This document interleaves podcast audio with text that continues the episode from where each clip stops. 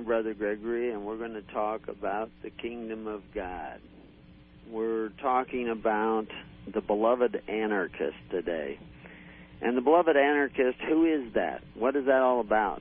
I read an article the last week or so that was talking about Christian anarchism. And I was absolutely surprised at the number of Christian anarchist movement people and groups there are out there. I remember years ago where someone said they were driving to Salem, Oregon, and there was a huge demonstration of anarchists. And I thought, well, that seems strange. Anarchists demonstrating. How did you know they were anarchists? And they said, well, they all had the anarchist symbol. Well, at that point, I didn't even know that the anarchists had come to an agreement as to what their symbol is. I mean, I had no knowledge of this movement of anarchism, and I've heard lately more and more people saying, "Well, I'm an anarchist," and uh, and you think, what in the heck? Uh, anarchists aren't those people who throw bombs and and and destroy things and uh, try to tear down the system and want nothing but chaos? Well, you know, that's my ignorance. I did not understand what anarchism was. Now it's been a long time now, and I've I've begun to realize what the word actually means, and uh, I have repented of my confusion concerning the word anarchism. Anarchism, of course, may bring as a uh, philosophy of government may bring chaos and it may bring disorder, but so does authoritarianism. It can bring chaos and it can bring disorder and it can bring injustice. Really, ultimately, all societies are dependent upon the spirit of righteousness within that given society. And that's that's a critical thing that we must realize. Today is the anniversary of Romulus and Remus, uh, which are not cartoon characters, but were actually the individuals who supposedly formed the Roman government many, many thousands of years ago. And uh, uh, they were two brothers, twin brothers, and it's somewhat a legend that they were nursed up by this wolf, she wolf, and and everything. But the actual history of Rome as a republic it didn't begin until around 500 BC.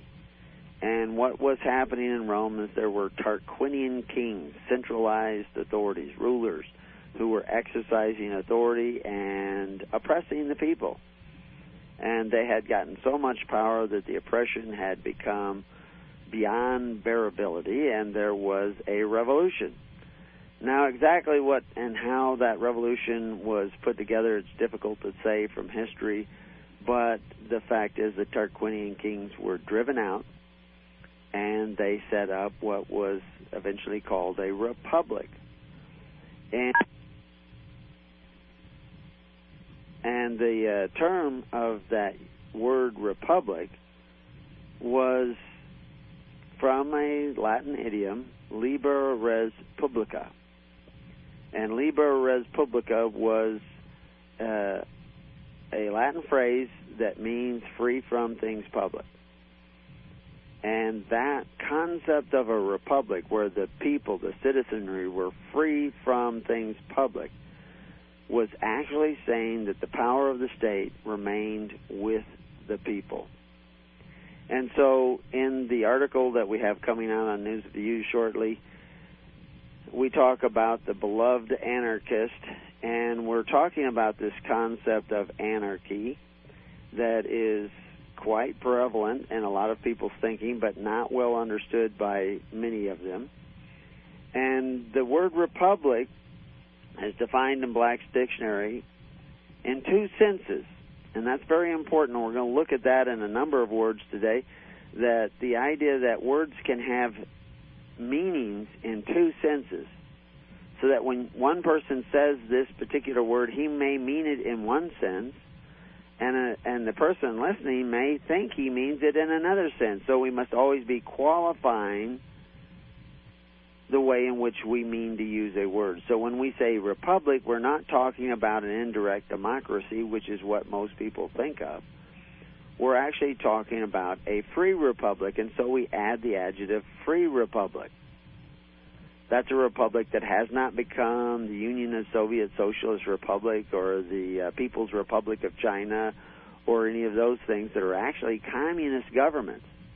Nor are we talking about the democratic republics or imperial republics that have risen up in the last 200 years, where your government is actually a democracy in a republic and all the citizens have become members of that democracy and have pooled their labor into a system of corvée statutory bondage where they have actually returned to Egypt, yet they think they still live in a republic, but they actually live in Egypt that exists within that republic. In a republic, you're free from things public, so therefore, in order to bind yourself, you must create contracts or a contractual relationship. You must create some sort of a relationship that brings you under an authority. And you can do this by election, by application, or just by participation. And anyway, let's go back to that word republic and look at that definition and look at the two senses that that word is defined in.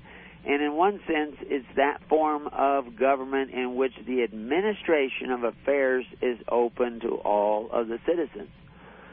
Well, in a democracy, the administration of affairs is open to all the citizens because they can vote.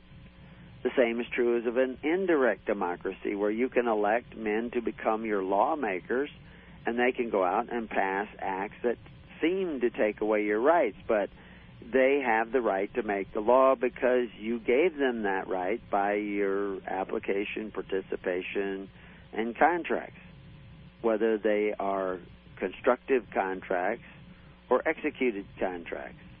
They are still contracts. And equity will assume the contract is real based upon your actions, based upon the things that you do, and the agreements that you have made, and the applications that you have made, and the participation you have done. People are worried about socialized medicine. They've had socialized education for 150 years or more. They have threatened to take away their neighbor's house if their neighbor does not pay for their child's education. They do it through the property tax system. And they do that willingly because they have decided that it's okay to covet your neighbor's goods as long as you do it through government. So, in one sense, a republic is simply the opening of the affairs of government to all the citizens. But there's another sense and it says that in the definition, in another sense. In other words, we're going to give you another definition of the word republic. It signifies the state independently of its government. But now, when you say state, everybody thinks the government. It's the government. The state is the government, and the government is the state. We go down to the state capital where the government operates out of. But in a republic, in one sense of the word, the state is separate from the government. So, what is the government? Well, there's several senses to that word too. But a government is basically the bureaucracy that provides the services of what we call government, or even of what we call the state. So the bureaucracy that provides these services we call government. But in this sense of the word republic, the state is independent of the government. Another place that defines a republic as a place where the leaders are titular. And they call them leaders. And they're titular, and titular means in name only. In other words, they haven't got the power of the state. They have the power to lead, they have the power to serve, but they don't have the power to rule because the state remains with the people. And the people are the state. So it's not just that the administration of government is open to all the people, the people are the government. But they may elect to give certain responsibilities to some men. This is what early Israel was doing. Was the government of early Israel. There was no king. Now, yes, Moses was there for a while setting it up, and there was these things we call judges, but we don't necessarily know exactly in most people's minds how that worked, but it's really very simple.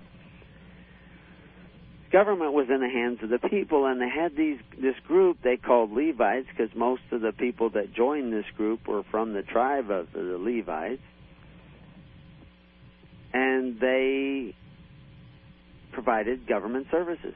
They took care of the widows, and needy, and orphans of society, where the family broke down and could not do this job themselves, or where you know there were injuries or disease or floods or famines or whatever that were so great that they needed to help each other out, and they did it through this system of ministers they called Levites that serve the tabernacles of the congregation. That's the word they use. We see it tabernacle of the congregation. But the tabernacles of the congregation were the tents of the congregation. And the way, when you say the word tabernacle of the congregation, that's actually what they were doing. There is a need in society for somebody to help out the truly needy of society. And this is what the Levites were doing all over the country. They weren't all following the the tabernacle around. It wasn't a centralized uh, place. It didn't have this huge vault. It didn't. It was a system of social welfare, and we explain all this in the book "Thy Kingdom Come." Take you back to the original Hebrew, show you the meaning of the words, and how you can determine for yourself what was really going on with all these altars of clay and altars of stone.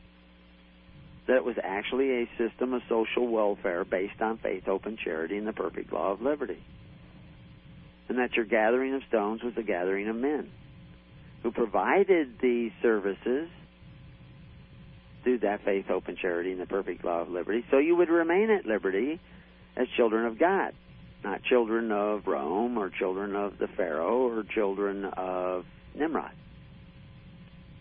You would have no father but your Father in heaven, and yet you could function as a government with the power of the state in the hands of every family. And their possessions were theirs. You could not force them to contribute to the welfare of society. They had to learn to do it. You need to contribute to the welfare of society. There's no question about that. But if you do not do it by individual choice, you do not live in a free nation. If you do it because a group of men and women can force you to contribute to the welfare of everybody else, you are not free. And the Romans realized this and they created a republic. And for hundreds of years, they took care of the needy of their society through faith, hope, and charity. Believe it or not, that's what they were doing. That's what their temples were for. And there was a left hand side of the temples and a right hand side of the temples. In other words, they had different temples for these purposes. And and we have a book coming out, and we have some articles that already talk about it. That these temples were just government buildings but originally, the government was in the hands of the people, and the state was separate from the government because the state was still remaining with the people. They were free. They were Omeos.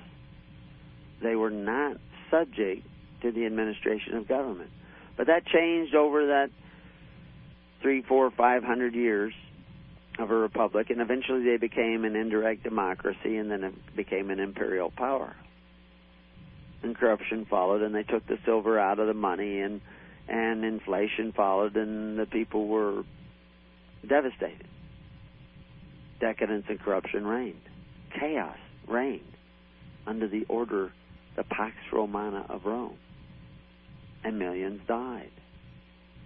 But Christians thrived. Why? Because they went back to the precepts of early Rome, to that Liber Res Publica.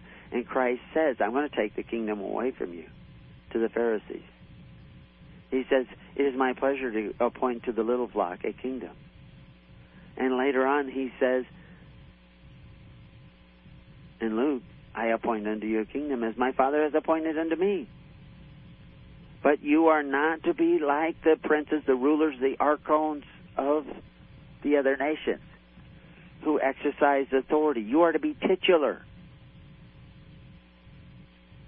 That's what he's saying. You are to be titular in name only.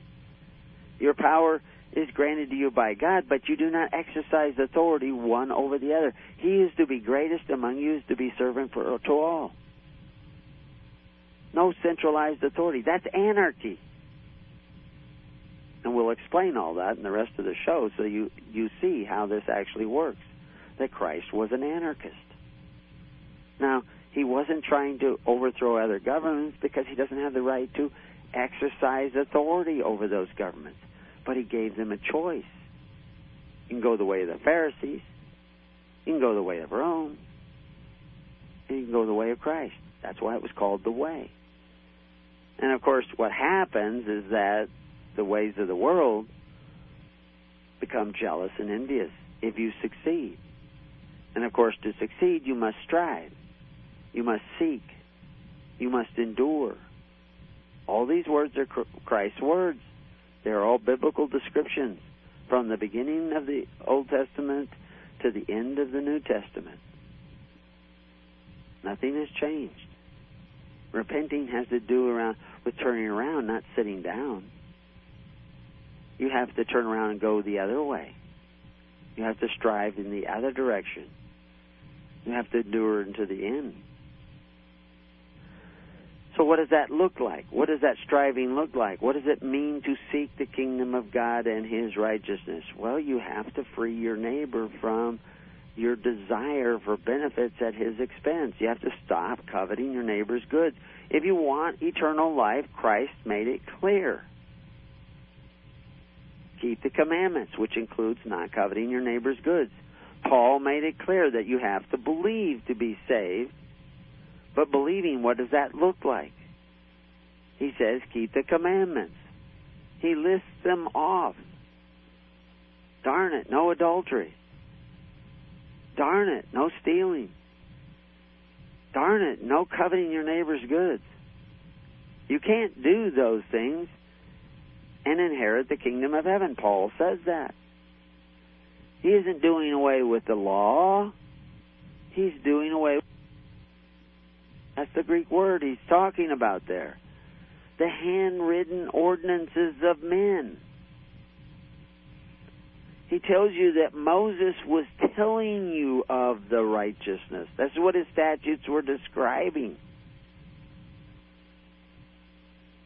You can try to keep the statutes, but if you don't have the law written in your heart, you will unmoor the precepts and righteousness of the law from them, do these regulations, but actually violate the law. You will commit adultery in your heart, but you won't actually have sex with that woman because of the definition of the word is.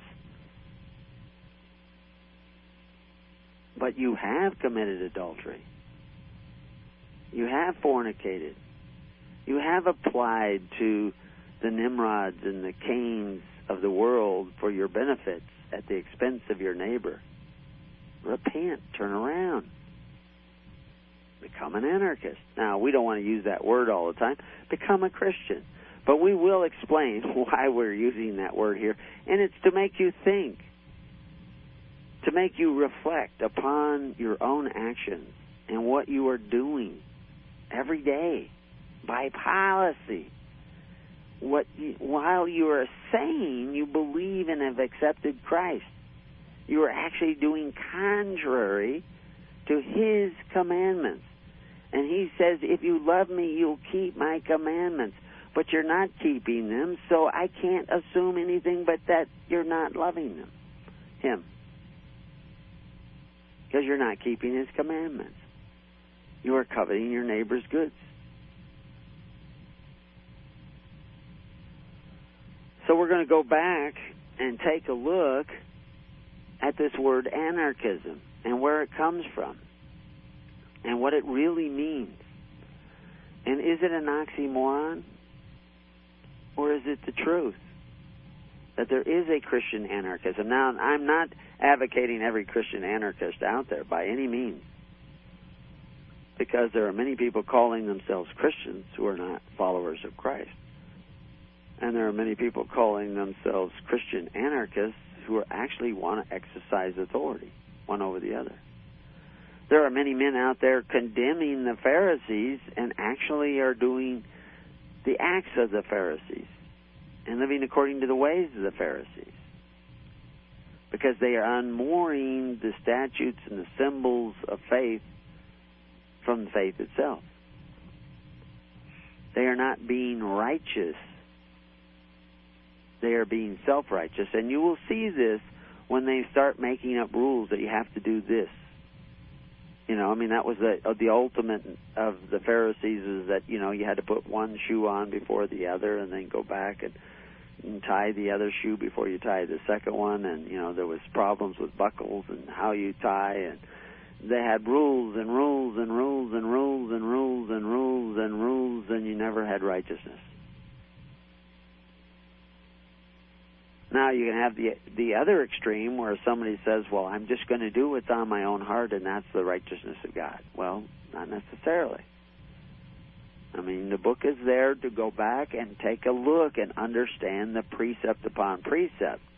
But those precepts have not changed with Christ. Those precepts are the same because God is the same. He didn't change.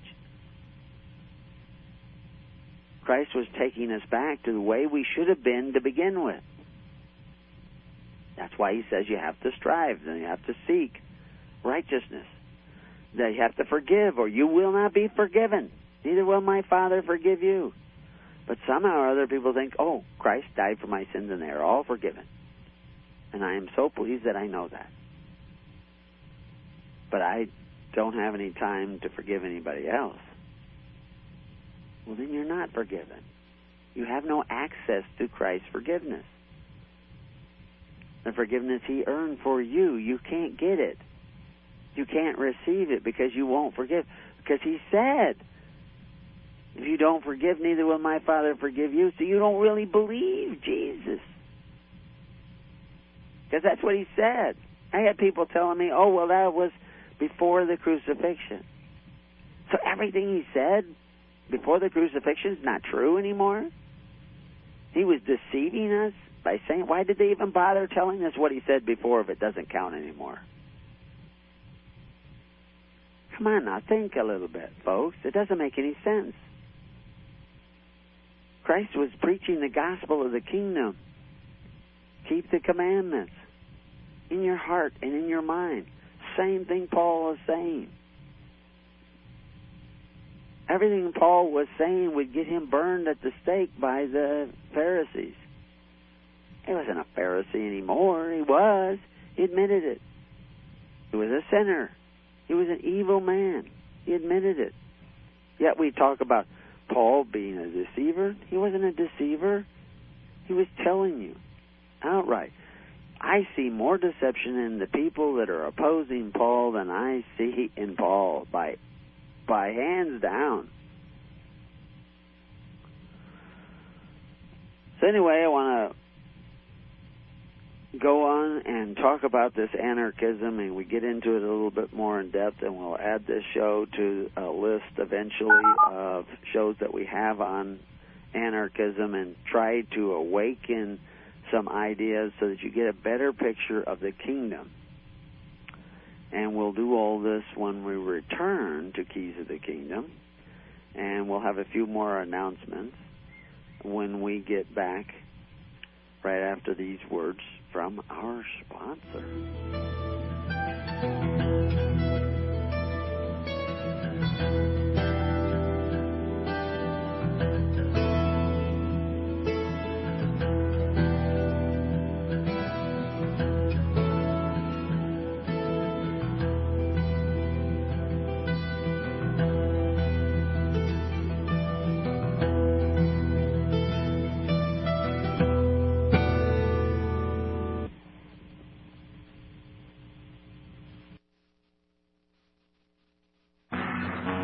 Fight the fight. We are here to equip you. Let our motto be, Don't Tread on Me. LibertyRadioLive.com. Ladies and gentlemen, the President of the United States in 1963. The very word secrecy is repugnant in a free and open society. And we are, as a people, inherently and historically opposed to secret societies, to secret oaths, and to secret proceedings. For we are opposed around the world by a monolithic and ruthless conspiracy that relies primarily on covert means for expanding its sphere of influence, on infiltration instead of invasion, on subversion instead of elections, on intimidation instead of free choice. It is a system which has conscripted vast human and material resources into the building of a tightly knit, highly efficient machine that combines military, diplomatic, intelligence, economic, scientific, and political operations. Its preparations are concealed, not published. Its mistakes are buried, not headlined. Its dissenters are silenced, not praised. No expenditure is questioned, no secret is revealed. That is why the Athenian lawmaker Solon decreed it a crime for any citizen to shrink from controversy. I am asking your help in the tremendous task of informing and alerting the American people, confident that with your help, man will be what he was born to be free and independent. Ladies and gentlemen, the President today. You were both in Skull and Bones, the secret society. It's so secret we can't talk about it. What does that mean for America? It's so secret we can't talk about it. What does that mean for America? I've got a vision for what I want to do for the country. See, I know exactly where I want to lead. It's so secret we can't talk about it. What does that mean for If you read the history books, the most often asked question to Southerners was this Why did you fight? And the most often given answer is because you're here. In other words, the South did not invade the North, the North invaded the South. Was it the Civil War or War of Federal Aggression. John Weaver sets the record straight in this DVD series on the Civil War from the Old Past Christian History Conference. Was there a war to set the slaves free, or was it a war to enslave us all? Get this DVD and judge for yourself. War of Federal Aggression. The truth seems strange only because we've been indoctrinated with a fiction. War of Federal Aggression. Get it today. Get this DVD for a donation of $25 from LibertyRadioLive.com. Order online today or call 559 781 3773. 559 781 3773.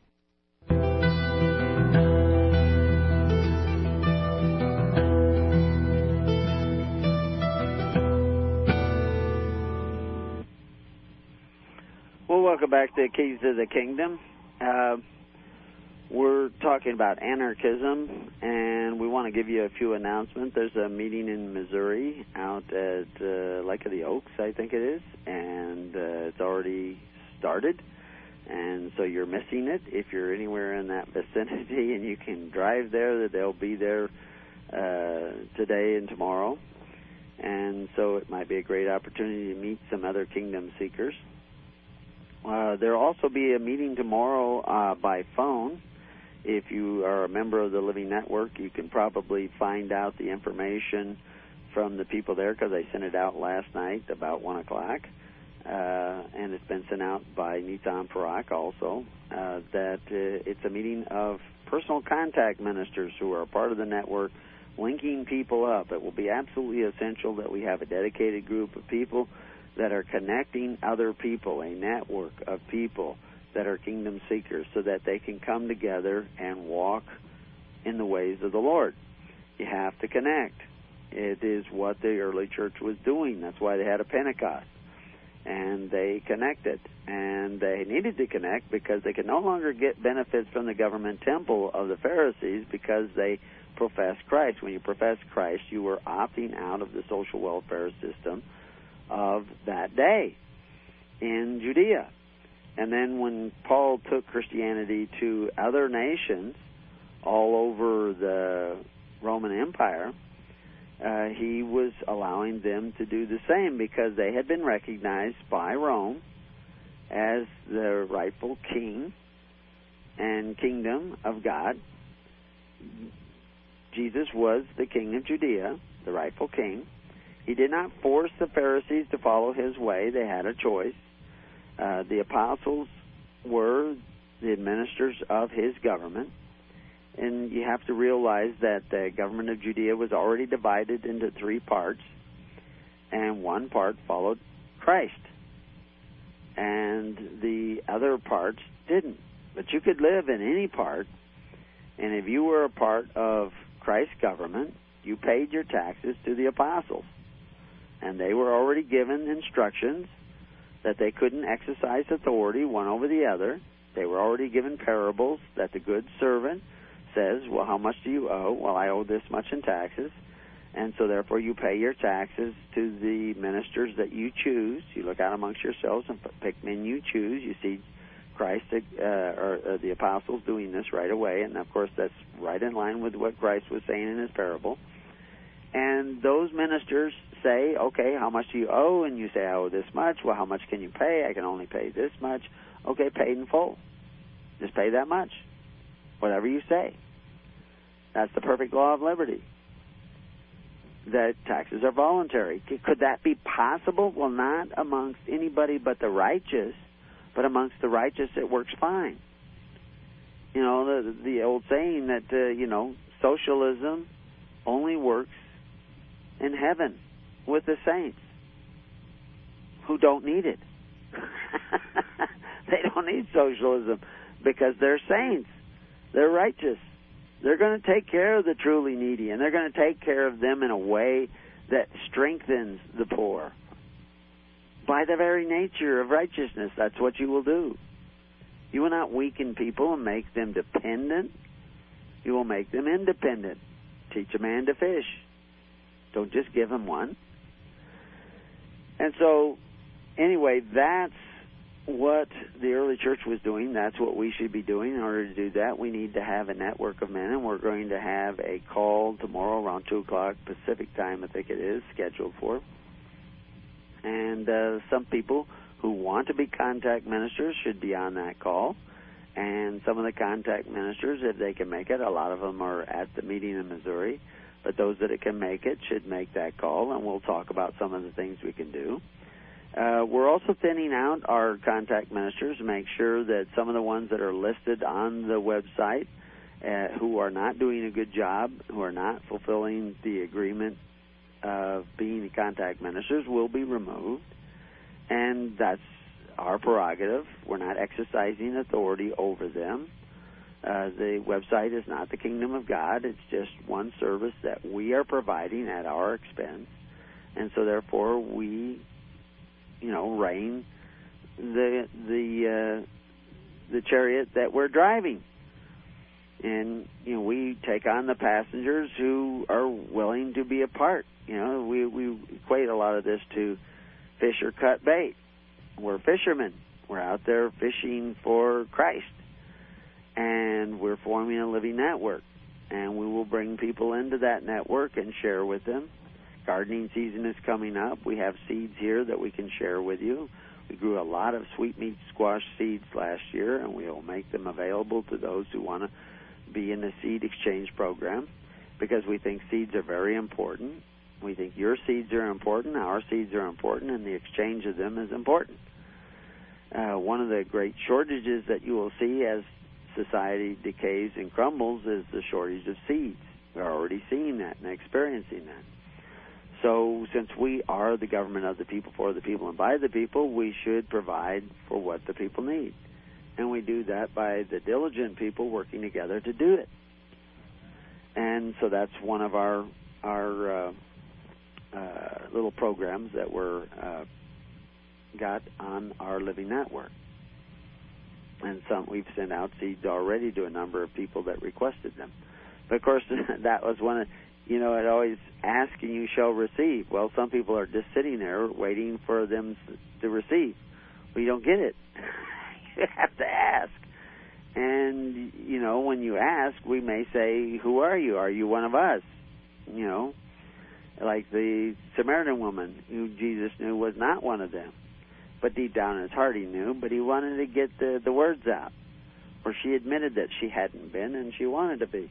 But we see Jesus actually talking about the Good Samaritan going to the Samaritan woman, going out of his way to talk to her, to bring the message of the kingdom. So it doesn't really matter who you are. If you will receive the message of the kingdom, you become our brothers. What makes you our brother is the fact that we have a common father. What makes it the truth that we have a common father is whose will are you doing? Are you doing your own will? Now, there's a lot of people who say they're coming in the name of Christ, in the name of the Father, but when you look at their actions, they don't match up with what Christ came to do. That's how we know Paul is not an apostate. It's because what he was doing fit exactly with what Christ was doing. It didn't fit what the Pharisees said we should do. And so a lot of Pharisaical types are now wanting to throw Paul out.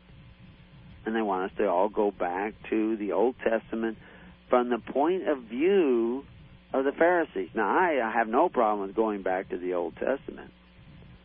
But you have to go back to what the Old Testament was really talking about the altars of clay and stone, where you're the clay and the stone as your living ministers, that you're not going to regulate or hew with your rules, but are going to operate in a spiritual realm of righteousness, which will translate into a physical realm of lawfulness. And we point out in the book Covenants of the Gods there's a difference between law versus legal. The word jus juris is translated law from the Latin. Sometimes the word lex legis, which actually means legal, is also translated law. It's not totally incorrect, but it can be confusing when you're using the same word to denote two different ideas. And that's what happens in the book when we see the word nemos or nomos, which comes from the word nemo, is that it's it can mean law uh, in the sense of righteousness, the law of God, but most often it means the law delegated by men. Now, if the law de- delegated by men is in accordance with righteousness, well, fine. But if it's not, it's just a part of a legal system and it was those handwritten ordinances that were done away with. Those unrighteous rules. Now, you can't just do away with them on your own. You have to have a Savior. You have to have a chain of command and authority. Because once you go under authority, you cannot free yourself simply by saying, I'm going to throw off this. The early Americans didn't just throw off the tyranny, they could define the rules of the king as tyranny because he was usurping because of what they had done for the 200 years previous. They had earned their freedom. Americans today have not earned the, even the education that they enjoyed in public school. They extracted the funds for that from their neighbor. So, what's the solution? The solution is anarchism, but we have to define that anarchism. And that's what we're going to do today is define what that anarchism is. And we now have less than an hour and a half to do that. but, you know, beating around the bush gives us uh, knowledge of the terrain.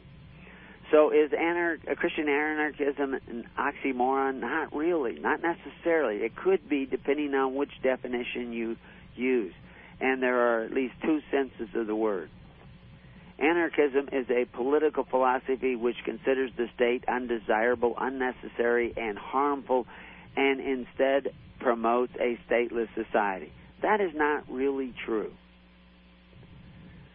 But it could be true, depending on what you're talking about. We're using the word state there in a particular sense. They're using state as synonymous with government that has the power of the state. Government being the bureaucracy, the the administration of the state. And they're putting those things all over here, state capital S T A T E. You know, where it's this body that holds the state that also governs. Right and left hand of government embodied in this corporate state but that's not always how it is meant. Another concept that they include with anarchy and defining it, they say that it means literally a lack of leaders. And we've shown that there was a huge number of leaders amongst all anarchist movements. So they didn't lack leaders. And it's a misnomer to say that they lack lack leaders. They did not lack leaders. They lacked rulers. Because that's what the word anarchy means. It means without rulers. Because the word archy or archon comes from the Greek word that appears in the Bible quite a few times, you know, 30, 40 times. And it's translated 22 times as ruler.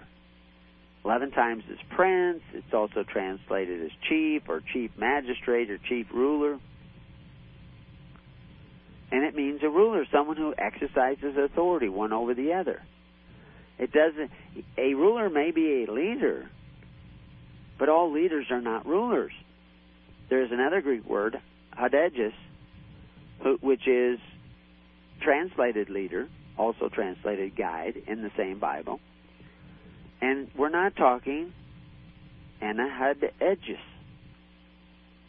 We're talking anarchia, without rulers, not without leaders. So, can you have a government with leaders who aren't rulers?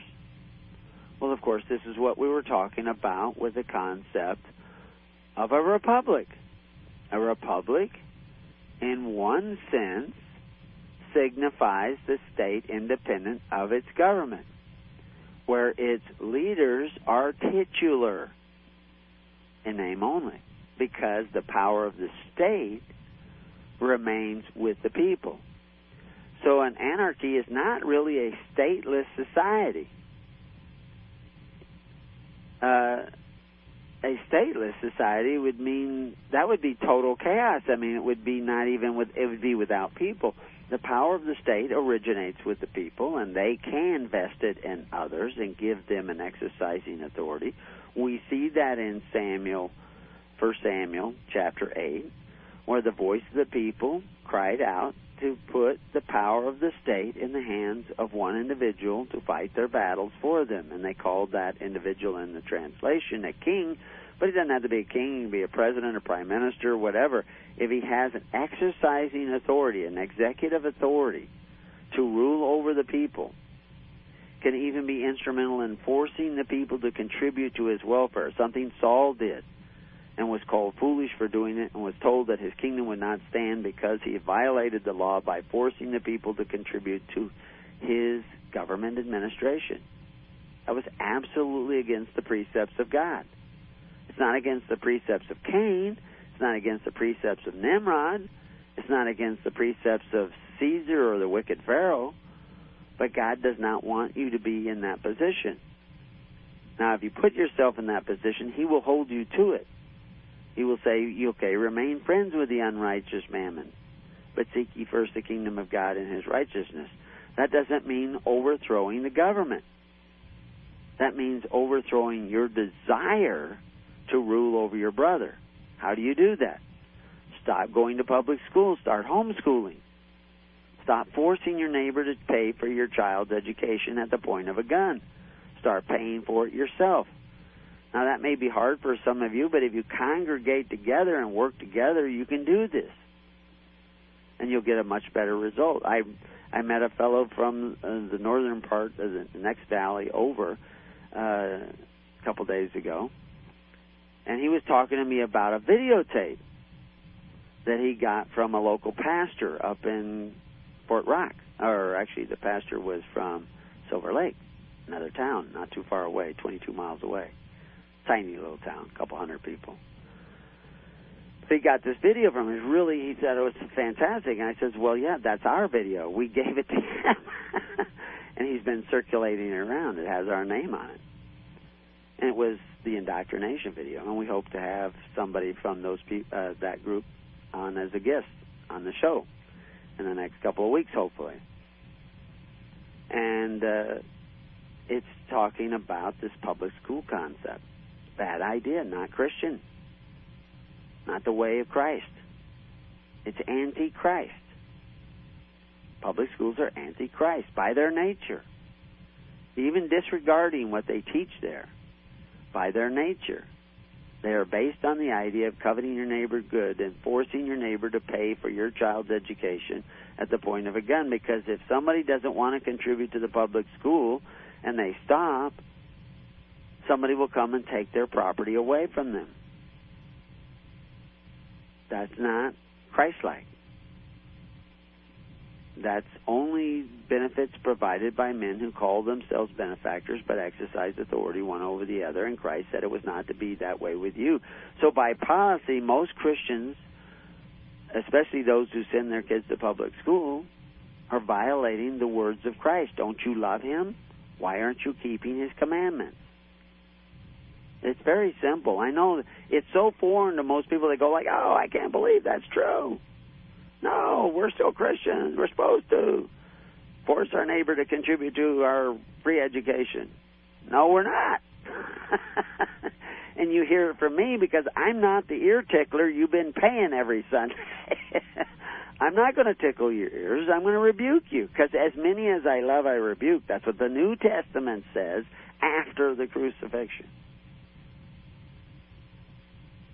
You should, you need to stop this. You need to stop it now. And if you need help doing it, gather together with others that are doing it. And become a force of Christianity, which is righteousness. And God will fight your battles for you. But you have, as a prodigal son, you need to turn around. A prodigal daughter, you need to turn around and start heading back to the ways of Christ. So we can see very clearly that anarchy is the absence of men who exercise authority one over the other. Rulers, not the absence of leaders. It is not a stateless society. It is a society where the power of the state is in the hands of every free individual within that society who have abandoned the coercive bureaucracy of a corporate state and have begun to see the kingdom of God and his righteousness. It has leaders, but they are titular. Now they will exercise authority over that which you give them, the things that you freely donate. They will exercise authority over that, but they will not exercise authority over you. In order for that society to work, you must become responsible. You must take back your responsibility of governing yourself in the ways of Christ. If you don't, you are rejecting God.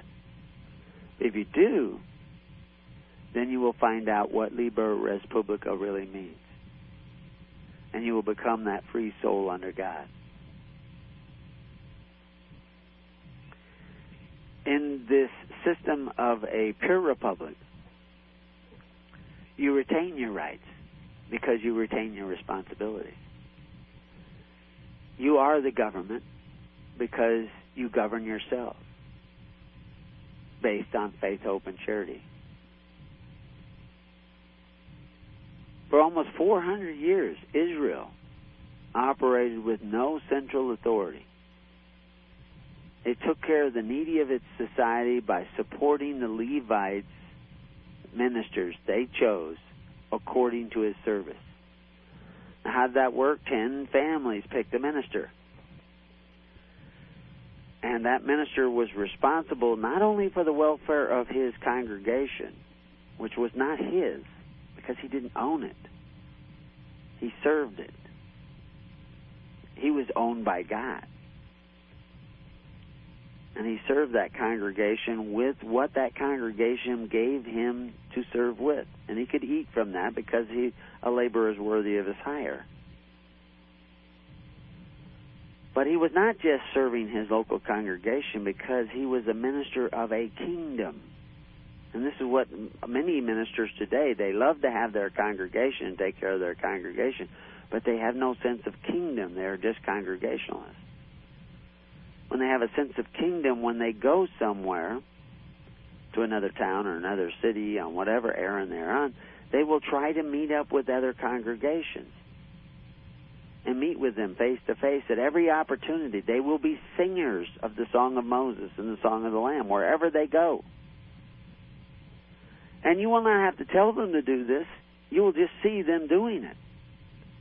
And when they have their festivals, like we're going to have a festival in the latter part of September, the Burning Bush Festival, you can find out about it on the web. The strangers are invited to this. I was amazed at one of the contact ministers or ministers of record that we have said, "Oh no, we don't want to have the strangers there. This is just for us." What is this exclusionary spirit? And the fact is, is you can just look up the feast of fall festivals. You were to invite the strangers. It says that right in the instructions.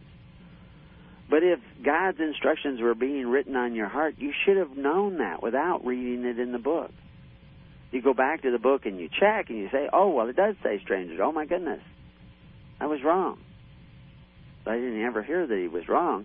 He just wanted us to exclude the strangers. And to me, that's that's evidence that Christ is not in him. Now, he says it is, but I'm not seeing it, and I must say I'm not seeing it. I could be wrong, but I have to go by what I am seeing, uh, what I can bear witness to. what I bear witness to is that somebody is missing the boat here. Recently, he made a quote and he quoted that if anybody were to, you know, look at his writings as if they are superior to the Bible or whatever, I can't remember exactly how he put it, but he used the analogy he would rent his clothes. Well, the last guy to do that condemned Christ. that was uh, Joseph Caiaphas. Funny analogy. Strange analogy. Amazing. You know, you don't see anybody else doing that except for Joseph Caiaphas, who had Christ nailed to the cross. I'll tell you an interesting story about Joseph Caiaphas when we return to the second half of Keys of the Kingdom. And I'll hold you in suspense until then. It's very interesting. Whatever happened to that guy? We'll find out when we return.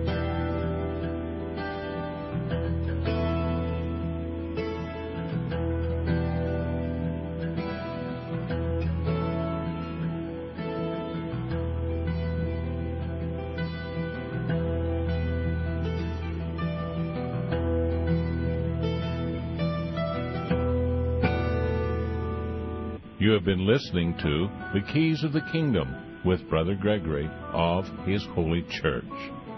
For more information on the educational ministry provided by His Holy Church and Brother Gregory, including services, counseling, lectures, books, and other audio materials, please write to His Church at Summer Lake, Box 10, Summer Lake, Oregon 97640.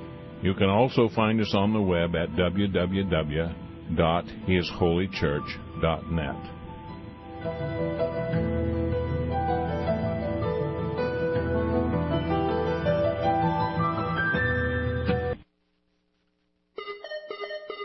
Now listen to me. The Bible says, render unto Caesar that which is Caesar's. I want you to know that a corporation is Caesar. Government takeover of the church. This DVD is the most powerful tool we have for waking up those asleep in the pews. The scripture calls for his people to come out of her. The corporate church is the apostate church, the whore that rides the beast. Make copies and give them away to your corporate churched friends and loved ones. The truth will make them free. They will watch the DVD. Government takeover of the church. Who will tell them if not you? Get this DVD for a donation of $25 from LibertyRadioLive.com. Order online today or call 559 781 3773. Now listen to me.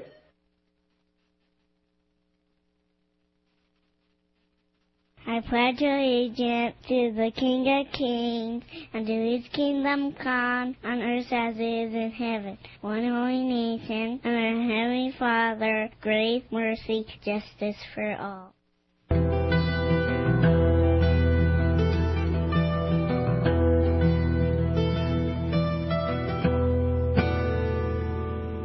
Welcome back to Keys of the Kingdom. I remember we were having a fall festival out here in September. It's out here in Oregon. We've got about a thousand acres to camp on. We've got fresh, clean mountain water running through the property. It's artesian water that comes up from the ground. We don't have a river coming out of the mountains, although we do have another spring out here with a fairly long, mile long lake you can go fishing and boating on.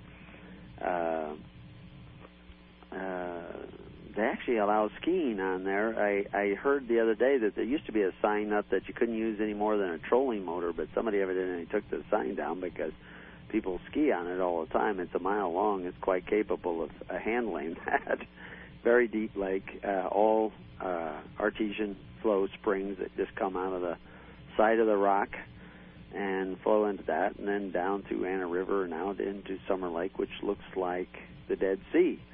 We've had people actually take pictures out here and then take pictures at the Dead Sea in uh, Israel, and they hold the two pictures up, and you can't tell which one is which. they, they look absolutely identical. I mean, even the backdrop and the mountains in the background and everything. And I, uh, I guess somebody with a trained eye can tell the difference, but uh, it's very easy to lose track of which one you're looking at. But uh, uh, I guess Ana Lake would be the Jordan River uh, in that case because it's all spring fed. But anyway, um, uh, we hope to make that bigger and bigger, and the more people that start working on it now, the bigger and bigger it can be. We've got the room. Uh, we have some resources. Uh, we've got a lot of work to do to make it a big event, and it's going to take everybody's help. And we're looking for some entertainment. If you have musical abilities or what have you, we also will allow people to put on uh, little seminars, and you can teach skills and share information. Uh, you can set up booths, uh, food, etc. Uh, we don't want to turn it into a big commercial operation, but you can do uh, trade uh, or whatever you want to do. It's about sharing, about caring about one another, and about getting to know each other and then taking those relationships back so that you're not just a congregation, but you're thinking kingdom. And uh, we hope to make it pretty interesting, but it's going to take more than just me working on it. It'll take all of you. So if you're interested at all, if you think you can bring more people to the uh, place uh, out here in the high deserts, uh, end of September is when it's going to take place, but the work has already begun. So anyway, we were talking about Joseph Caiaphas. He was the high priest at the time of Jesus Christ. Uh, he was actually pretty much a puppet to some degree, although he had a certain uh, powerful influence. He was picked for the job by a fellow by the name of Ananias, who was probably the real string puller in those days. And uh, he was headed this trial to deal with this guy Jesus who was suggesting that socialism was not a good thing and that we should actually be living by loving our neighbor as ourselves and not forcing our neighbor to contribute to our welfare. Where do I get all that? Well, the Corban of the Pharisees makes the word of God to none effect, and the Corban of the Pharisees was a social security system based on membership and compelled offerings. Once you joined up under that, which was a statutorily created system, originally uh, the the foundation was laid in 78 BC by statutes, but later on under Herod, uh, through the system of baptism and enrollment, uh, you became a member of a social welfare system operated both through the temple in Judea as well as the temple of Roma, also built by Herod, and it provided social welfare benefits if you became blind or indigent or whatever. And it collected a certain amount of money. There was actually riots at that time because they diverted some of that Social Security money to a government water project to bring fresh water into Jerusalem. They built an aqueduct, and we actually have pictures of some of that aqueduct still in existence. All this is a matter of history. All your preachers should know it in detail so that they can preach the gospel of the kingdom and what was really going on at that time and what these things were referring to and why uh, and how and wherefore, etc. Things were working, but they don't. So you've actually all returned to the bondage of Egypt, You've all abandoned the gospel of the kingdom. You have a form of righteousness, but you deny the power thereof. And you need to repent and return. So anyway, what was we what was this about Joseph Caiaphas? He's the one who stood up and rented his clothes and uh, very dogmatic kind of approach, uh, pharisaical approach to to things. You know, rent my clothes. You know, to show my disapproval. And uh, the reality is, whatever happened to this guy who condemns Christ? Now we know Peter denied Christ, and Jesus was knowing he was going to do that, foretold he was going to do that, and was telling Peter that I'm already praying for you. After you do that, that you will repent and come back. We know Paul supposedly repented. Of course, some people want to throw Paul out of the Bible now, but that right there with "Get you behind me, Satan," and I'm praying for you is is exactly the character of God and the character of Christ, and should be our character. And so Paul was forgiven. Was Caiaphas forgiven? Well, they recently unearthed a uh, bone box uh, in Judea, what is now Israel. And on it is a subscription of a name, a superscription they call it sometimes, of a name of Joseph Caiaphas. And there's actually a couple of boxes uh, from the Caiaphas family. And they believe that one of them contains the bones of Caiaphas. And there are strange symbols on the one box that are uniquely Christian symbols. Why are they on this box if this was Josephus Caiaphas, the high priest who condemned Christ? Did he become a convert? Well, of course, ancient tradition tells us that he did become a convert to Christianity and repented and fell out of favor with Ananias. And there was another Ananias who was high priest at the fall of Jerusalem. There were several. Ananias are a very popular name. There were a lot of them around. And this Josephus, or Joseph uh, Caiaphas, the most peculiar thing that I found about this box and looking at the uh, the different symbols carved in it and everything that do appear to be strangely Christian in what should be an Orthodox Jewish tomb is that there were nails that would normally be used for crucifixion in the coffin.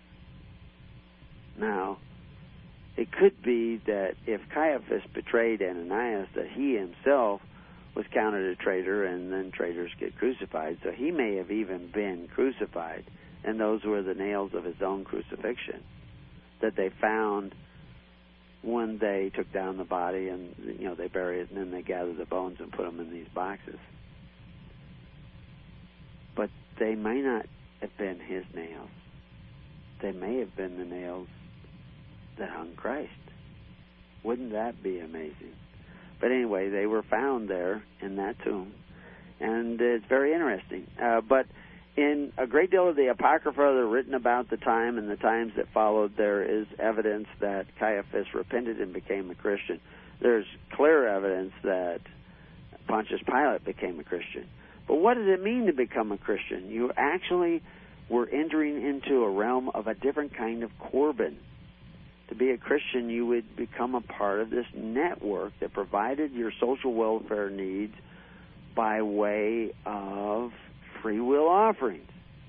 Not forcing your neighbor like Cain and Lamech and Nimrod to comply and, and provide the necessary uh, funds for social welfare of society. It is absolutely essential to maintain a free society by free will offerings. If you don't do that, you will eventually be governed by tyrants because you have let the spirit of tyranny into your midst. This is why socialism is such a bad thing. This is why it leads to communism and totalitarianism. It always will. It can never do anything but that. So anyway, what we are uh, looking at is this idea of anarchism, which is absent of these rulers who can exercise authority one over the other. It is not absent of leaders. You have lots of leaders who will take care of you and provide for you with the resources that you provide for them. We had a, an event uh, quite a few months ago where somebody wanted to help out somebody who couldn't pay their rent on the network. And in questioning, we found out this was somebody who'd been a part of the network, had been to one of our talks uh, months and months and months before, and uh, had had more and more trouble with employment, and was down to working two days a week and couldn't pay their rent. They, in questioning, which some I, I find it amazing, some ministers didn't want to question at all. Just give them the rent money don't, don't, question all. We're not talking about a guy bleeding in the ditch. We're talking about a guy for a long time has been arranging this situation where he couldn't pay his rent. He'd been arranging it, and he admits out of his own mouth when just asked, "What what have you been up to? You're only working two days a week. What do you do with the other, you know, five days?" Well, he's been looking for a job, but only office work because that's what makes him happy. Can we afford to do that? Only look for work that makes us happy, but then request our neighbors to pay our rent for us? Does that make you happy? Talking to the fellow who had watched the video uh, indoctrination, he's expecting their first child, and uh, you know he has a good job, and he gets paid pretty good, you know, decent for out here in this country and he's been saving up to pay for their child. And I believe he even has some insurance with his employer. I, don't, I don't know exactly the details, but he was pointing out that the government wanted him to get all these other, you know, the government, uh, what they call Oregon Trails card, I think it is. It's kind of a welfare card. Uh, it's how you get your food stamps. They wanted him to get that too, and to get become a member of WIC and get all these free government benefits that aren't really free. It just costs your neighbor to provide for them. And he says, I, I didn't want to do that. I mean, a guy has to have a little self-respect. You know, I can I can take care of this. I I've got a job. I got a few other things where I make money on the side. I don't I don't need this. So I I wouldn't have anything to do with it. It was just in him. He just couldn't understand it. But they were. He says that it's like they force it on you because it's in their nature to force. These are the Pharisees that want you to be a part of the Corban that makes the Word of God to none effect, where the sacrifices of the people are forced. Samuel says is foolish, and kingdoms like that will not stand. It's so simple. The precepts are there over and over and over and over and over again. Christ even said that the minister, the good minister, is the one who does not force the contributions of the people, even when he has the authority to do so. When Paul went to Corinth, that's what he was doing, trying to convince the treasurer of Corinth to operate according to the perfect law of liberty and to collect what is owed by faith, hope, and charity a kinder, more benevolent IRS. the early Christian ministers were the IRS of that government. But they didn't carry guns to force you to contribute. They didn't threaten you with jail. Now, that doesn't work amongst selfish people. It only works amongst those seeking righteousness who are willing and anxious to sacrifice in the Eucharist of Christ the thanksgiving of Christ. That's what Eucharist means, thanksgiving. Now, imagine, if you will, 144,000 people who have that Spirit written in their hearts and their minds. And 144 million people who see the wisdom and the majesty of such a system moving in that direction until their whole hearts, minds, and soul seek that way above all others. Willing to change their lifestyle some, sacrifice some so that they may have a life more abundant. And they would. Anarchy, Christian anarchy, is not chaos. True Christian anarchy, for those there are, like I said, there are people who say they are Christian anarchists but are not following Christ. But if you were really following what Christ said, really preaching the gospel of the kingdom at hand, being the righteous with a being attitude, walking in faith, keeping the law in your heart and in your mind, like Paul says, not unmooring it from the righteousness in order to hold up the symbol. Not worshiping and keeping days. Not worshiping and keeping practices and rituals. But actually being that kingdom. Imagine that society. A million people in that society not living in communes, but in communities. Not taking from their neighbor except what their neighbor chooses to give. Through a network of ministers who come to serve, not be served. Come to help lead you into a congregation of righteousness rather than make you their congregation. I'm hinting at a lot of things here, but you have to reach out and grasp this concept of the kingdom and then act accordingly. But you will not be able to just put that on. The obstacles will be too great. But as you seek that, you will run into obstacles, and others will run into the same obstacles. And when you tell your war stories around the campfires at fall festivals and spring festivals, and the Pentecost of today. You will say, hey, I know what you mean, brother, because you will identify. But you still have to see the working of that Holy Spirit in him. Now there are out there there are men who are not of the Holy Spirit. And it's not always black and white. You know, they they see some of the truths but not all of the truths they don't persevere into every element of the kingdom. They see, "Oh, I see this part of the kingdom I can accept, but this part I don't want to. You know, I don't want to do that. I don't want to accept the stranger. I want to rule over my brother a little bit because he's just not doing it right unless he does it what I see is right. I'm not going to rule over you, but I'm not going to carry you in the wrong direction. We have a rule on the uh, on our personal contact ministers group that this is a work only group. The work is described in detail enough that everybody knows what they need to do.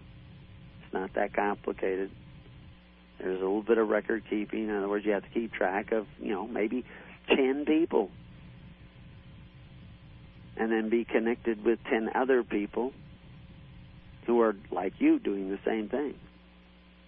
And then you form this living network where even if you lose contact with this guy, you've got contact with that guy, and so that guy's got contact with this guy, and so it's like a net. All the little elements of a net tied together. But the knots are our faith in the ways of God, trust in one another, which is built by practice. And you form this network that where one net is strained, one part of the net is strained, all of them take up the slack a little bit.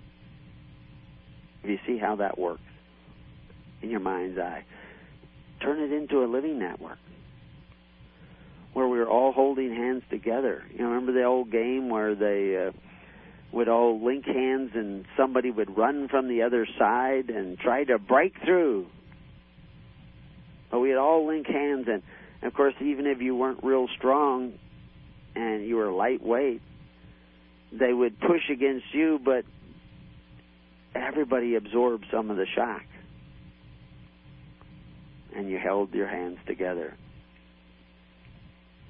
It's not an individual journey, it's an individual journey together. Do not forsake the gathering together. And this is why uh, there are many leaders and there are many participants in a true kingdom of God scenario.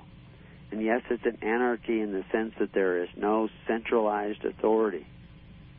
There's authority. You have authority over your stuff. I have authority over my stuff. And if you give me some of your stuff to do a particular job with, I have authority over your stuff that you gave me. But over the stuff you did not give me, I had no authority of. That requires a certain amount of record keeping. Because you may come back and say, What did you do with the stuff I gave you? Well, I did this, this, and this. Okay, well, I'll give you some more because I think you did a good job. Or I think you did a lousy job. I'm not giving you any more. You tied to them according to their service. That's Old Testament. That's the perfect law of liberty. They don't do the job, you don't give them any more. You find somebody else who will do the job.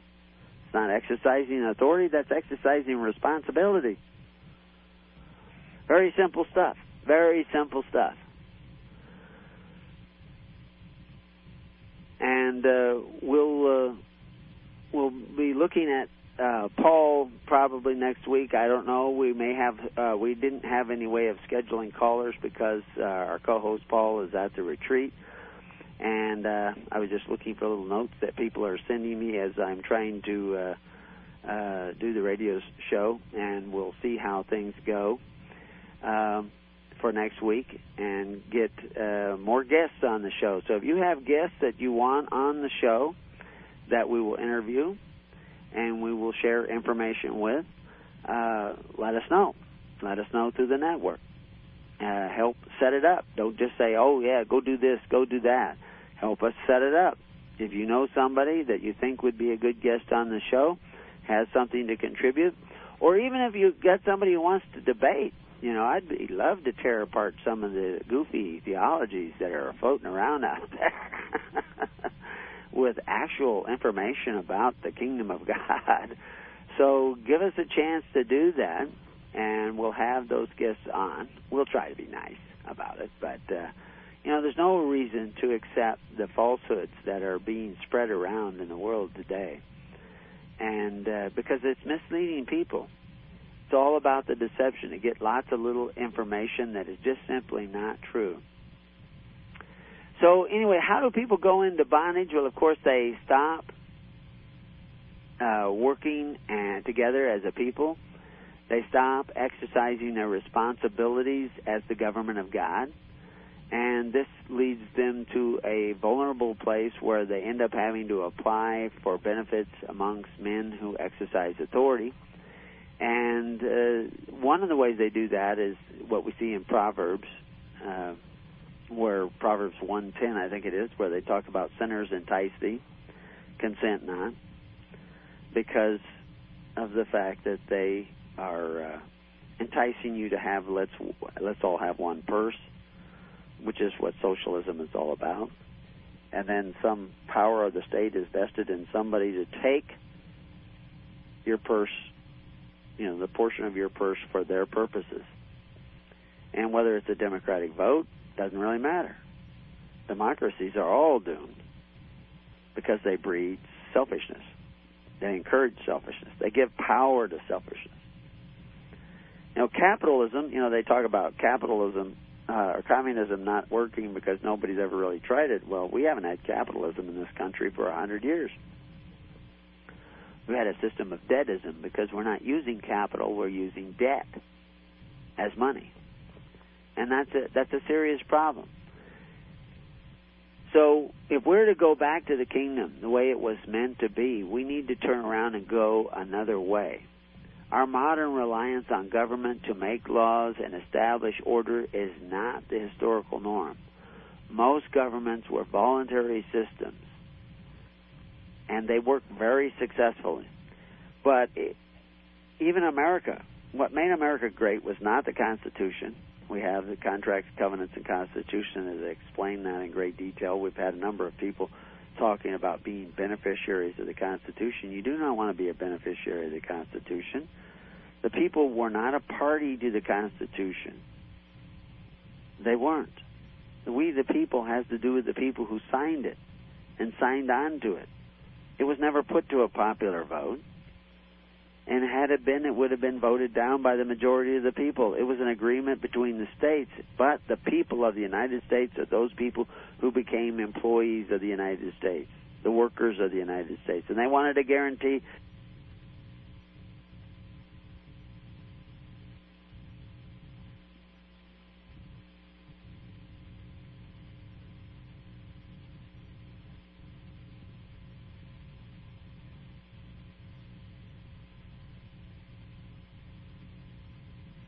and your labor is not yours.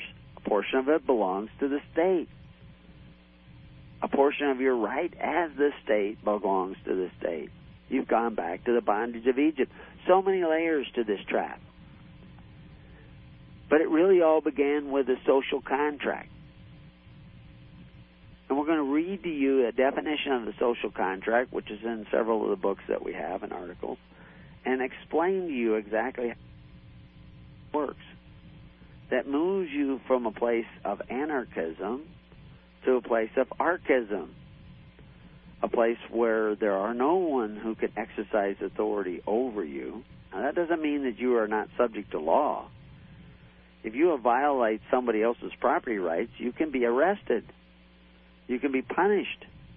And it's the job of every man.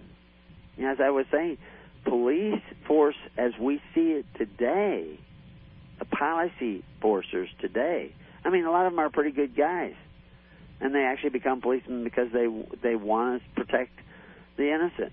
They want to do the right thing, but there's an element of power there that often corrupts them. But the fact is, these are all socialist police departments.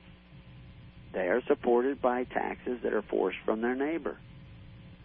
How did they enforce laws in societies that did not do that? It was done. And we give you examples in the book Thy Kingdom Come. Fire departments. We have a volunteer fire department out here. A, volu- a volunteer fire department is not exercising authority one over the other, but yet it sustains itself through voluntary contributions. Did you know that you could have a voluntary police department? We used to have one. Constable. He wasn't paid a salary. We used to have voluntary school systems where everybody contributed some money to pay for a teacher, and that teacher came in and tutored the kids, and the kids were in a one room schoolhouse that was built by the people. We started a health clinic out here without any tax money. But eventually, some people said, oh, we're going to have to force our neighbor to contribute to our welfare we have to put it on the tax rolls. It became unchristian at that time because they were now dependent on men who call themselves benefactors but exercise authority. You got to go back the other way now. You got to start providing all those benefits to the true needy of your society, not the slothful. In faith, hope, and charity. And that's the job of the church. So let's do it. Join the network. Get on hisholychurch.org. Let's join the network. Let's make it happen. It's up to you. We'll be back with social contract when we return to Keys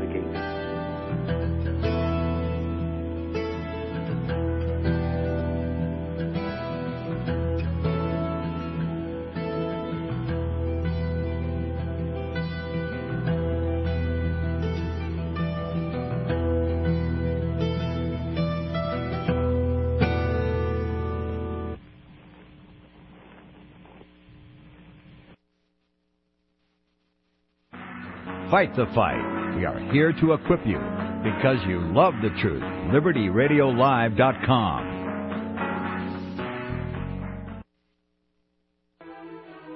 The Greatest Prophecy DVD. Did you ever wonder about the virgin birth? Know somehow that it must be true? but never really understood what it was all about? Perhaps you have faith in Messiah, but cannot quite believe in a virgin birth. Why is it an integral part of faith in Messiah, and why would biblical faith in Messiah be worthless without it? These questions and many more can be discovered by seeing the Greatest Prophecy DVD. The first chapter, for which the DVD was named, is a precise explanation of these mysteries. After seeing chapter 1, you will no longer have any doubt as to why belief in the virgin birth is indispensable to faith in Messiah and why it is indeed the greatest prophecy of the entire Bible. We will send you the Greatest Prophecy DVD, the booklet, What Year Is It? and a copy of Richard Bennett's groundbreaking work, The Inquisition, for a mere $5 shipping and handling cost. Any donation above that amount is appreciated.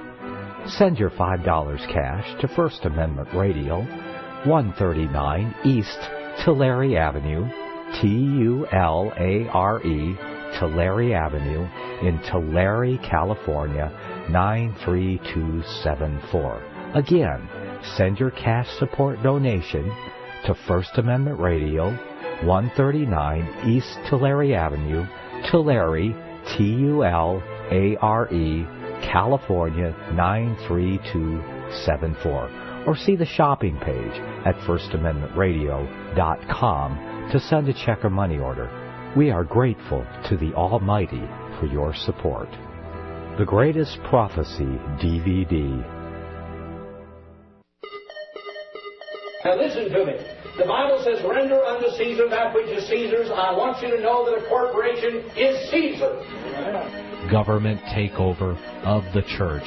This DVD is the most powerful tool we have for waking up those asleep in the pews. The scripture calls for his people to come out of her. The corporate church is the apostate church, the whore that rides the beast. Make copies and give them away to your corporate churched friends and loved ones. The truth will make them free. They will watch the DVD, Government Takeover of the Church.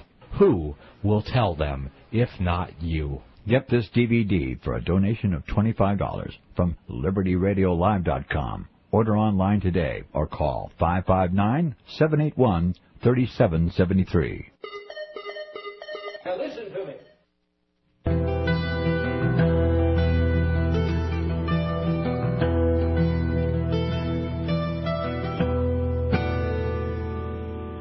Well, welcome back to Keys of the Kingdom. Um, we're talking about anarchism, which is nothing to do with chaos unless you have chaos written in your heart and your mind. It has to do with not being a Nimrod, not having a Nimrod ruling over you, not having a mighty provider instead of the Lord who hunts your soul and wants your soul and obtains your soul through the greatest destruction of liberty, which is by giving gifts, gratuities, and benefits. This is way they get you is they seduce you into thinking that you can exercise authority over your neighbor and then obtain benefits for yourself. So I was saying that uh, we were going to be talking about this idea of uh, social contracts and we're going to read the definition of a social contract. It's a common theme, and again, you know, some of these programs they repeat some of the same things over and over again, but we try to do it in a different light. And if you uh, uh, realize that because these ideas are so unique and so new to so many people, they have to look at it several different ways. It has to be brought back to their attention a number of times before it begins to stick it just simply doesn't stick. The number of times that I have explained something to somebody and then they thought they agreed with it, they could not find an argument against it, and then no more than two weeks later they're arguing against it again. You bring it up that they had no basis for what they were saying. You show them again, they go, "Oh yeah, oh yeah, now I remember." And then a couple weeks later they're back to the old stuff again because It is hard to treat, teach old dogs new tricks, and we have all been dogs that have returned to the vomit and to the mire, and pigs to the mire, and we all need to learn a new trick, which is the trick of being of the kingdom of God and His righteousness. So, anyway, back to social contracts, which we've mentioned a number of times, but the definition social contract is an agreement or covenant by which men are said to have abandoned the state of nature to form a society in which they now live. That definition assumes that men at first lived in a state of anarchy where there was no society, no government, no organized coercion of the individual by the group. By social contract, men are, or excuse me, by social contract, men had surrendered their natural liberties in order to enjoy the order and safety of the organized state. Well, the order, uh, you know, and safety of the organized state isn't a reality because the organized state almost always descends into chaos. I mean, that's why you have bureaucracies where you cannot figure out the rules. Immigration people, lawyers will tell you every day that you you can have everything right, and they'll still rule against you because you don't know what they're going to do. You would think they've got all these rules. You should be able to just plug it in. This rule, this rule, this rule, this rule. Get this result. Doesn't happen. It is one of the most organized archies there are. And it used to be that people entered this country because they had a contract with a free individual citizen. And when you came to the border, you held up the contract. They looked at the contract, saw it was for with another American citizen, and they said, "Oh, yeah, go in. Can't stop. Can't interfere with the power of contract." But now the only way you get in is through the INS because you don't have the power to contract because you've all become professional contractors. In other words, federal contractors, you're all, you're all subordinate. That's why you have the title of capital C contractor when they ask you what your occupation is. Occupy is a use.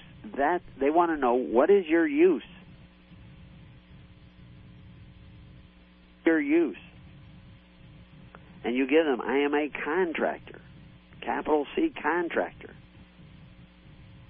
That has nothing to do with your natural liberties. You've surrendered already your natural liberties because you have made a social contract. You say, I never made a social contract. Did you go to public school? Have a social security number? Can you just throw those things out the window? Well, you can try, but I don't advise it. I advise you to seek the kingdom of God and His righteousness. Stop walking the plank. Start walking in the ways of Christ. Be faithful with the unrighteous mammon. Pay your tally of bricks. But seek ye first the kingdom of God and his righteousness. Start coming together and forming homeschooling groups for everybody in your congregation so nobody has to send their kids to public school. Link your congregation with a thousand other congregations all across the country who are doing the same and trying to walk in the ways of God. Stop seeking benefits that are only provided by exercising authority over your neighbor. Stop seeking the one purse system of the Corban of the Pharisees because you're caught in the same net. Paul makes it clear, and David saith, Let their table be made a snare and a trap and a stumbling block and a recompense unto them. What's he talking about? He's quoting David's Psalm 69:22. Let their table become a snare before them, and that which should have been for their welfare, let it become a trap. That's it. What's for your welfare comes to you by way of men who call themselves benefactors but exercise authority. You cannot do that and seek the kingdom. You cannot, but yet you will need benefits. You will need pure religion from time to time. Some of you will fall on hard times. And all you guys say, well, I don't need anybody. I can take care of myself. Well, I'm sure you could, but that's not kingdom. That's not Christ. And you're going to go off in the wilderness and never be heard of again. Taking care of yourself. And taking care of yourself means bearing witness to the stranger in your midst and helping taking care of him from time to time. So yeah, sure, we could have paid the the uh, rent for that fellow who only wanted to do jobs that made him happy. But he was just a little bit too happy with having other people give to him. The guy I gave you an example of out here who earns his living did not want to take the benefits from the government. He didn't understand all the details. It just just seemed strange to him. He's going to pay his own rent. Now he could he could have a hard time. He could have physical difficulties and not be able to help. The question is: Is he participating in the Corban of Christ? Is he contributing weekly to the Corban of Christ? And ta- and and the fact is, you're not going to make this transition overnight. Eventually, that's the only alternative you will have. But right now, you can begin to seek the kingdom, and this is what was very important. The timing of Christ was amazing. Because by Nero, they were taking the silver out of the Roman denarii so that they would have runaway inflation and bread would go from a few pennies to hundreds of dollars. And that's where you're headed. They've already done it. Nero's come and gone. Caligula's come and gone. You're almost a Diocletian. And it won't be long. 150 years for them from the beginning to the end. You're already 50 years into that. And all you people say, well, I'm old, that's not going to bother me anyway. You don't love Christ. Because you don't love your children and your grandchildren or the children and grandchildren of your neighbors because you're not building the kingdom. You're not building a system of social welfare based on faith, hope, and charity and the perfect law of liberty. Your churches aren't doing it. If you have any real needs, they send you away. Oh, they do a little token charity. Well, that's good for donations. How much is really going to the needy? How much is pure religion going on in the church today? Taking care of the needy, unspotted by the constitutional order and system of government of the Pax Romana. No other Father but my Father in heaven. All my prayers are said in church in hope of benefit. Let's go back to that definition again social contract, agreement, or covenant. Are you supposed to be making covenants with these people who don't believe in faith, hope, and charity? Who don't believe in natural liberties? Are you supposed to be making covenants with them or not? Is that the Ten Commandments or not? You think Christ said, oh, you get to make covenants now with unbelievers? Paul says you don't. What agreements do you have with these unbelievers who don't believe in faith, hope, and charity and the perfect law of liberty? This covenant is the method by which men are said to have abandoned the state of nature. What's the state of nature? Nature's God, the state in which God made you. What does the word righteousness mean? It means the state in which you ought to be.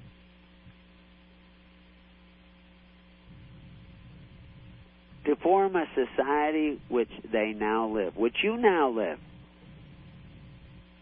Repent. Turn around. Form the society based on the righteousness of God. This was the message of Paul. This was the message of Christ. This was the message of Moses and Abraham. So if you're Jew or Muslim, you should be doing this. And if you really do this, you will know Christ. This definition assumes that men at first lived in a state of anarchy. And of course, it's true. They didn't live in a state of chaos until they started exercising authority one over the other. Like Cain. and Nimrod and his Tower of Babel. There was society, but it was a society. The church is defined as a society, but it's a different form of government. It's not no government. It's a different form of government where the ministers are titular in name only. They have no authority over you. They cannot compel or coerce in any form of organized coercion the individual by the group.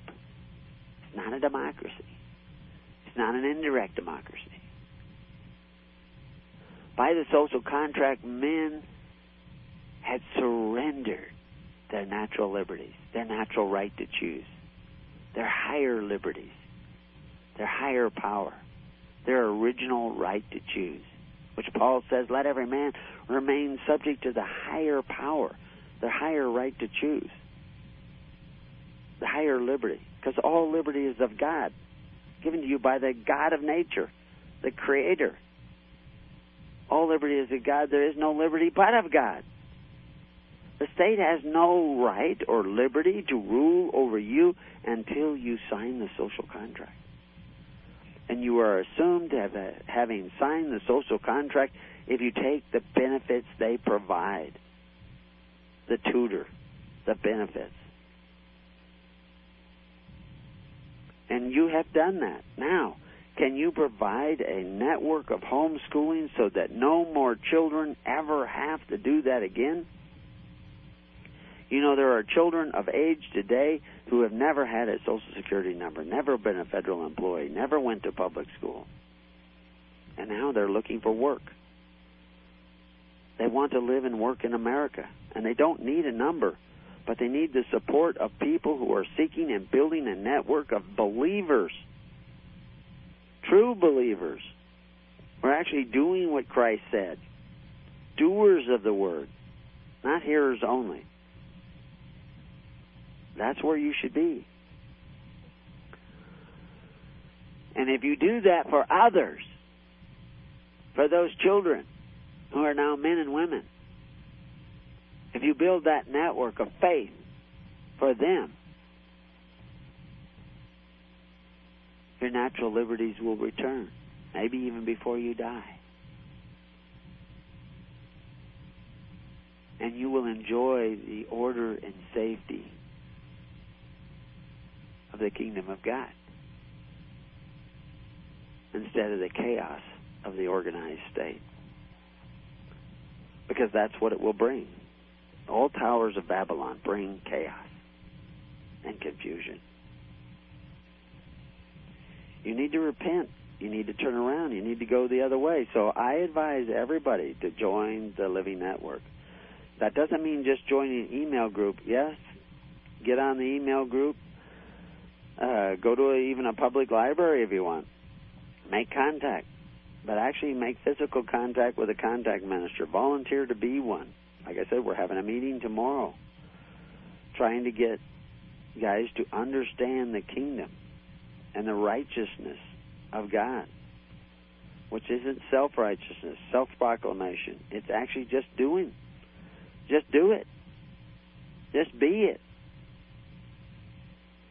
actually come caring about others, not your eschatology, others, people, living people with the breath of life in them.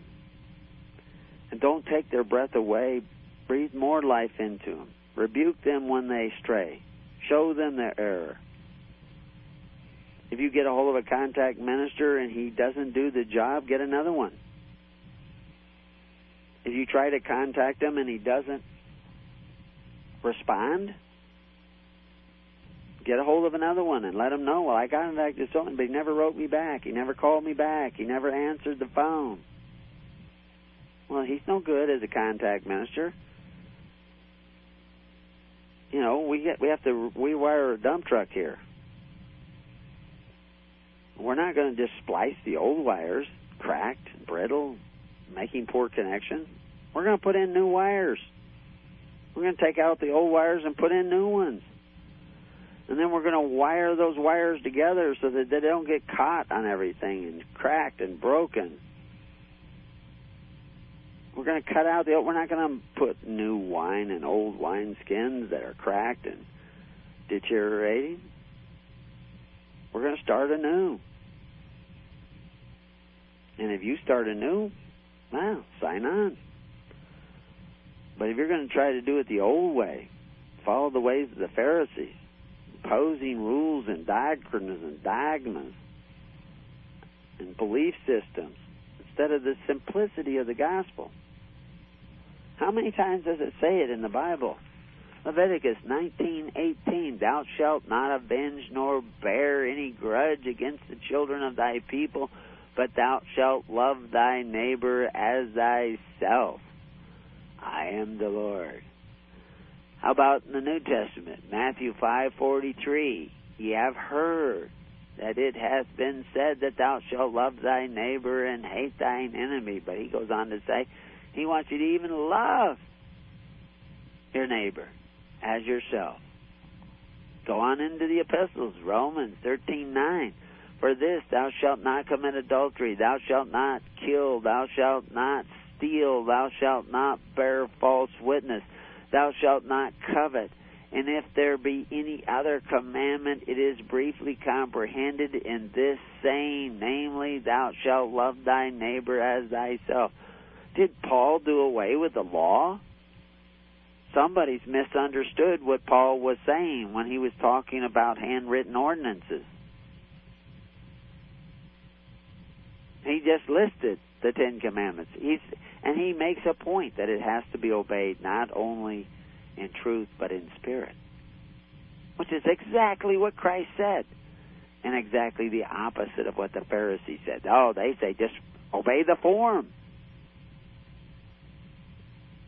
Read our and, and listen to our audios on on Paul, and you'll get a better picture. James, if ye fulfill the royal law, he's talking royal law, royal nomos, according to the scripture.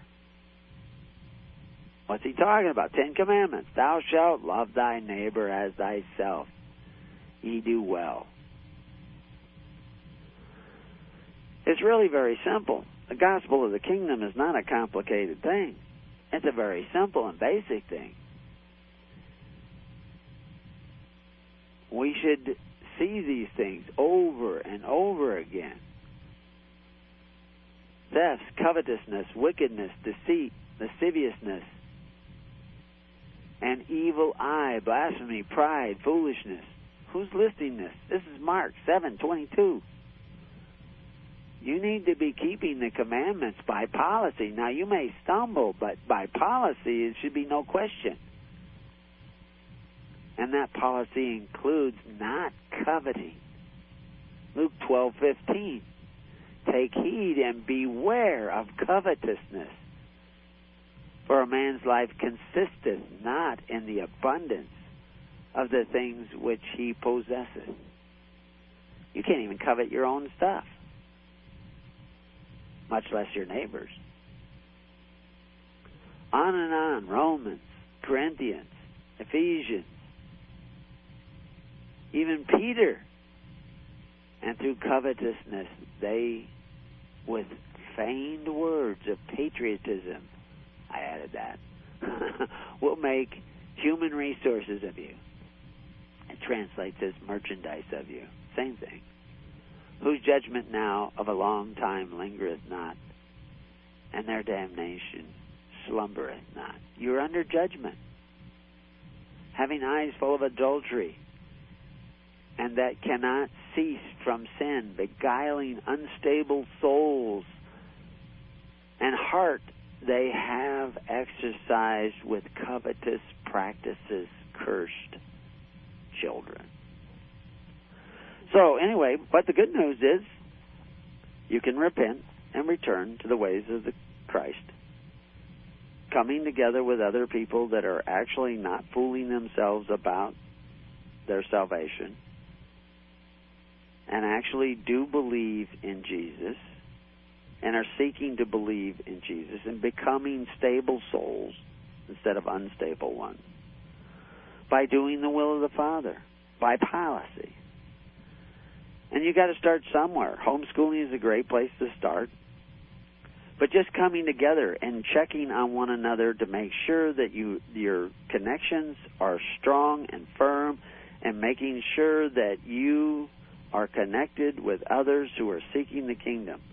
You will find amongst those some that are not really seeking the kingdom. They are fooling themselves and fooling you or trying to. But you will know them by their fruits. They will be doing it. They will be connecting. They will be reaching out. They will be affirming with care and love for one another. That is very important. And so, with that, I'm going to be laying this topic of anarchism hopefully to rest. and hope that you contact us at uh, hisholychurch.org and join the network. And if you have networks of your own, I mean, we're not telling you to leave your churches. You may be the only one who's awake in your church. You may be the only one who is beginning to see the truth of the gospel of the kingdom. We don't want you to abandon all those people. Whatever network you're in, stay a part of that network, but start seeking the kingdom. If you owe your tax, pay your tax. Don't become a thief and a cheat and a liar. Make your yeses yes and your no's no. But know this the unrighteous mammon will fail. And you need to be seeking righteousness in all that you do. And that's what the network is all about. It gives you the opportunity of seeking righteousness and helping those unstable souls and practicing thanksgiving and coming together for the purposes of serving one another. Not because you have needs, but because you need to help others who have true needs. This is the ways of the kingdom. This is the ways of righteousness. This is the way of Christ. And it's your choice. Follow that way or go some other way. Till then, may peace be upon your house and may God be with. You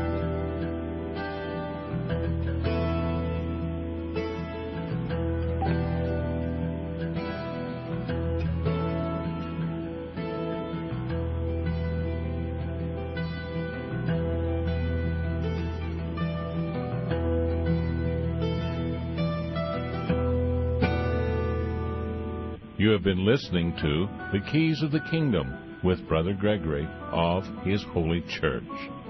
For more information on the educational ministry provided by His Holy Church and Brother Gregory, including services, counseling, lectures, books, and other audio materials, please write to His Church at Summer Lake, Box 10, Summer Lake, Oregon 97640. You can also find us on the web at www.hisholychurch.net.